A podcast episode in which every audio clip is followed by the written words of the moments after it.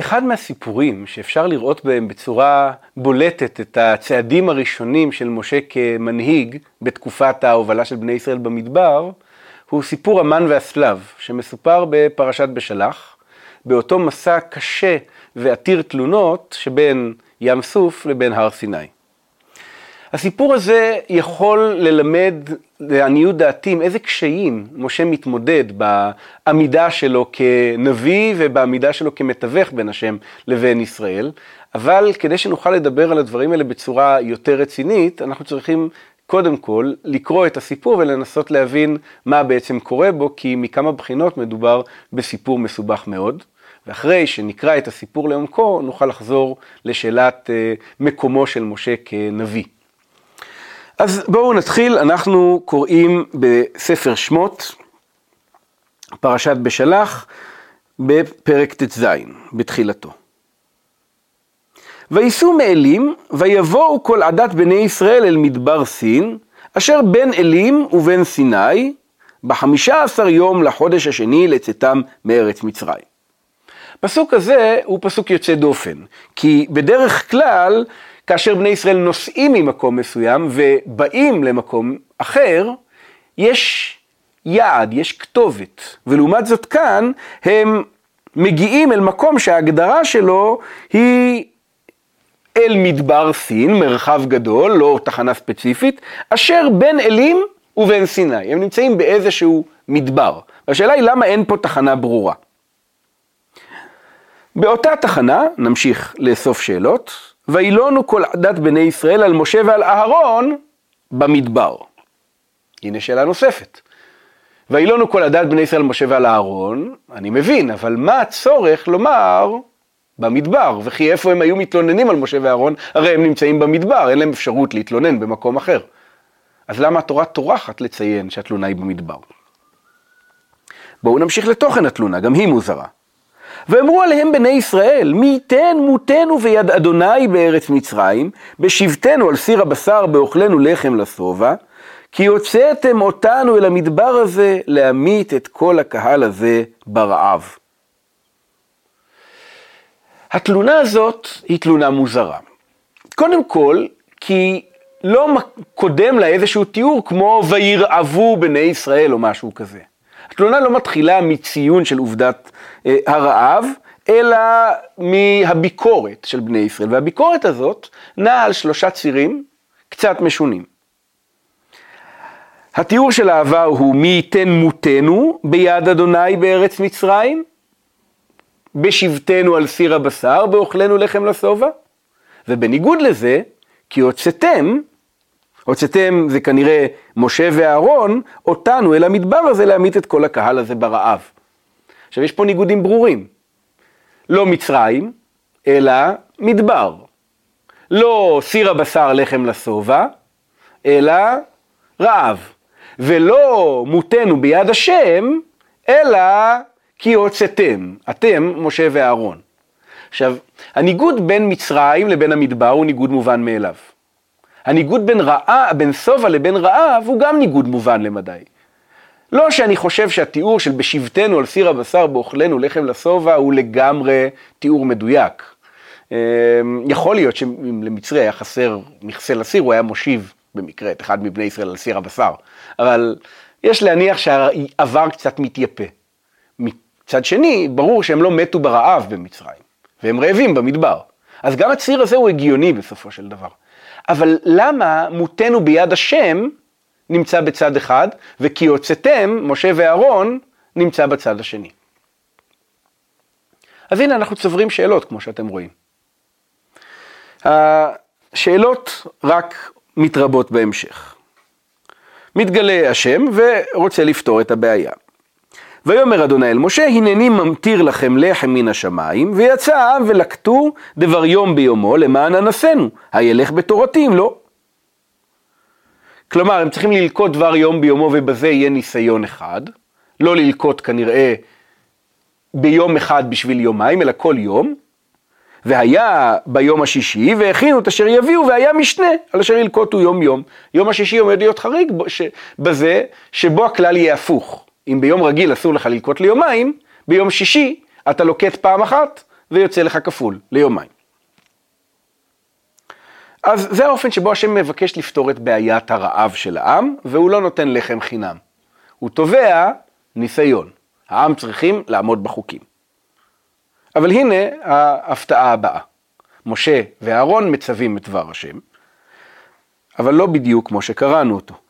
ויאמר משה ואהרון אל כל בני ישראל, ערב, וידעתם כי אדוני יוציא אתכם מארץ מצרים. ובוקר וריתם את כבוד אדוני בשומעו את תלונותיכם על אדוני, ונחנו מה כי תלינו עלינו.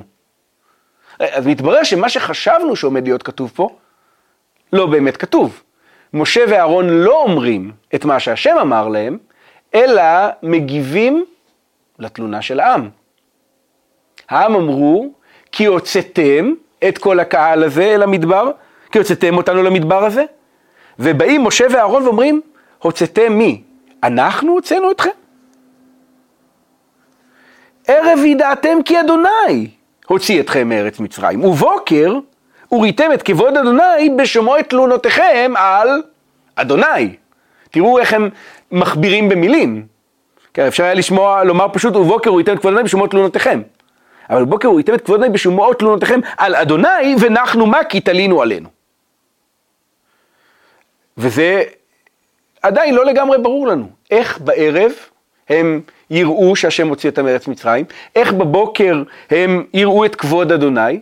האם השם דיבר על זה שהם עתידים לראות את כבודו, ומה העניין של הערב? אולי בבוקר יהיה זמן, אבל מה, מה אמור לקרות בערב? על זה לא שמענו שום דבר. ומשה חוזר לדבר.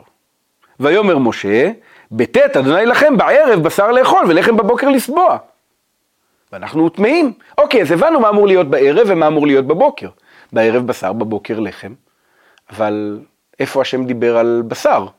זה אנחנו שומעים פעם ראשונה. בשמוע אדוני את תלונותיכם אשר אתם מלינים עליו, ואנחנו מה? לא עלינו תלונותיכם, כי על אדוני. שימו לב, משה חוזר עוד פעם לנקודה הזאת, ואומר למה אתם מתלוננים עלינו? מה הקשר שלנו למריבה שלכם עם השם? אתם מתלוננים על השם. מה הטעם של ההדגשה הזאת שחוזרת שוב ושוב? ואז מופיע עוד דיבור של משה. ויאמר משה אל אהרון, אמור אל כל עדת בני ישראל, קרבו לפני אדוני, כי שמע את תלונותיכם. ויהי כדבר אהרון אל כל עדת בני ישראל, ויפנו אל המדבר, והנה כבוד אדוני נראה בענן. עכשיו, גם פה יש שתי שאלות. קודם כל, מה הכוונה ויפנו אל המדבר? הרי הם נמצאים במדבר, איפה שהם לא יפנו זה מדבר. אבל בכל זאת התורה טורחת להדגיש שהם פונים אל המדבר, כנראה הכוונה גבם אל המחנה ופניהם אל מה שבחוץ. והם רואים התגלות אלוהית. השם, משה אמר שהם יראו, כן? וראיתם את כבוד אדוני בשומעו את תלונותיכם. אבל איפה השם אמר שהוא עתיד להתגלות אליהם? ואז השם מתגלה, ובואו תשמעו מה הוא אומר, הפלא ופלא. וידבר אדוני אל משה לאמור, שמעתי את תלונות בני ישראל. משה אמר שהשם ישמע את תלונות בני ישראל, והנה השם מתגלה ואומר, באמת שמעתי. דבר עליהם לאמור, בין הארבעים תאכלו בשר, ובבוקר תשבעו לחם, וידעתם כי אני אדוני אלוהיכם. יהיה לכם בערב בשר, בבוקר לחם, אתם תדעו שאני השם. עכשיו יש פה התאמה נפלאה לדברים של משה. הבעיה היא בעיית הסדר. אם היה כתוב, ויאמר השם אל משה, לך אמור אל בני ישראל בערב בשר, בבוקר לחם וידעתם כי אני השם, ויאמר משה אל בני ישראל, שמע השם את תלונותיכם, בערב בשר בבוקר לחם, היינו מבינים, הבעיה שהסדר פה הוא הפוך. קודם משה אומר, שהשם יתגלה, ישמע את התלונות שלהם, ייתן להם בשר בערב ולחם בבוקר, ואז השם יתגלה, כמו שמשה אמר, ומבטיח שהוא ייתן להם בערב בשר ובבוקר לחם. עכשיו אי אפשר לפתור את הבעיה הזאת בטענה הרווחת של אין מוקדם ומאוחר בתורה, כי יש לנו ציווי של השם למשה לא רק אחרי שמשה אומר את זה, שהשם עומד להתגלות, אלא גם לפני כן. אותו ציווי שמדבר רק על המן, ואומר, תגיד להם שהמן הזה בא עם ניסיון. אז כמו שאתם רואים, הסיפור הזה נורא משונה. ברור שהוא קשור בטיבורו לשאלת מקומו של משה ואהרון כמתווכים, או בעיקר של משה, כי הרי משה חוזר פעם אחר פעם ואומר, לא עננו תלונותיכם כי על אדוני, ואנחנו מה כי תלינו עלינו. אבל מה ההיגיון שיש בסיפור? עכשיו, מה שהופך את הסיפור הזה להיות עוד יותר קשה לפירוש, הוא העובדה שבספר במדבר, פרשת בעלותך, העם שבים להתלונן פעם נוספת על האוכל. אבל התלונה הזאת פשוט לא מסתדרת עם הנתונים כמו שהבנו אותם עד עכשיו.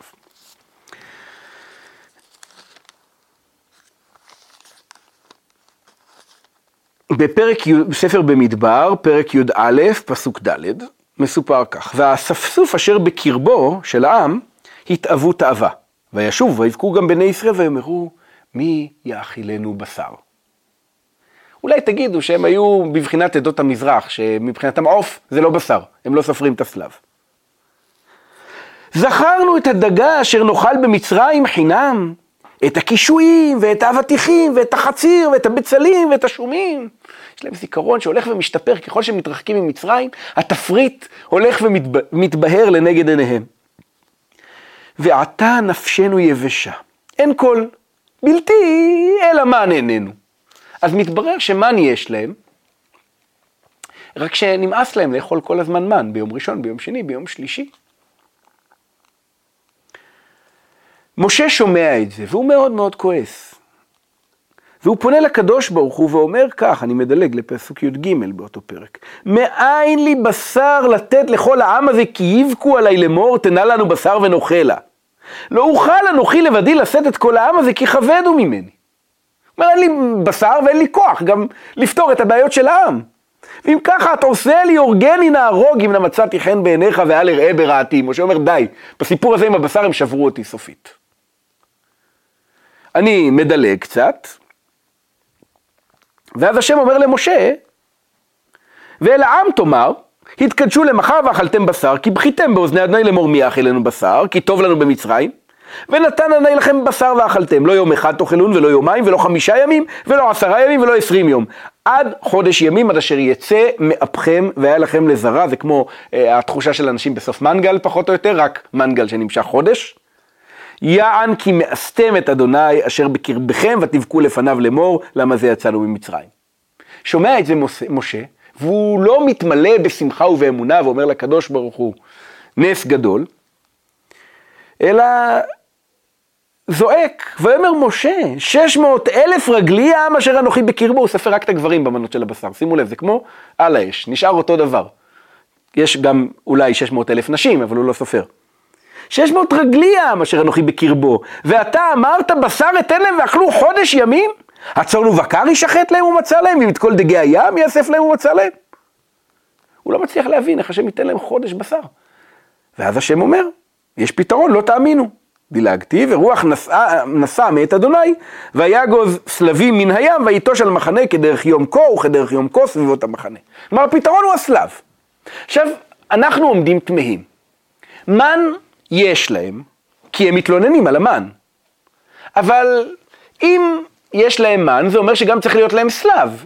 אז מה הנס הגדול בזה שהשם מביא סלב, ולמה משה אומר איך אפשר לתת להם חודש, הרי כל יום הם מקבלים סלב, מהסיפור ההוא ועד סוף הנדודים במדבר. אז כמו שאתם רואים, הסיפור שלנו הוא סיפור קשה גם מתוך עצמו, קושיות עולות זו על רגליה של זו, וגם כשאנחנו משווים את זה לסיפור המן והסלב, שפשוט לא מתחבר. גם אי אפשר לשנות את הסדר כי יש להם מן, זה אומר שזה חייב להיות אחרי סיפור המן, אבל אם יש להם מן, אז גם אמור להיות להם סלב. טוב, איך פותרים את כל הבעיות האלה?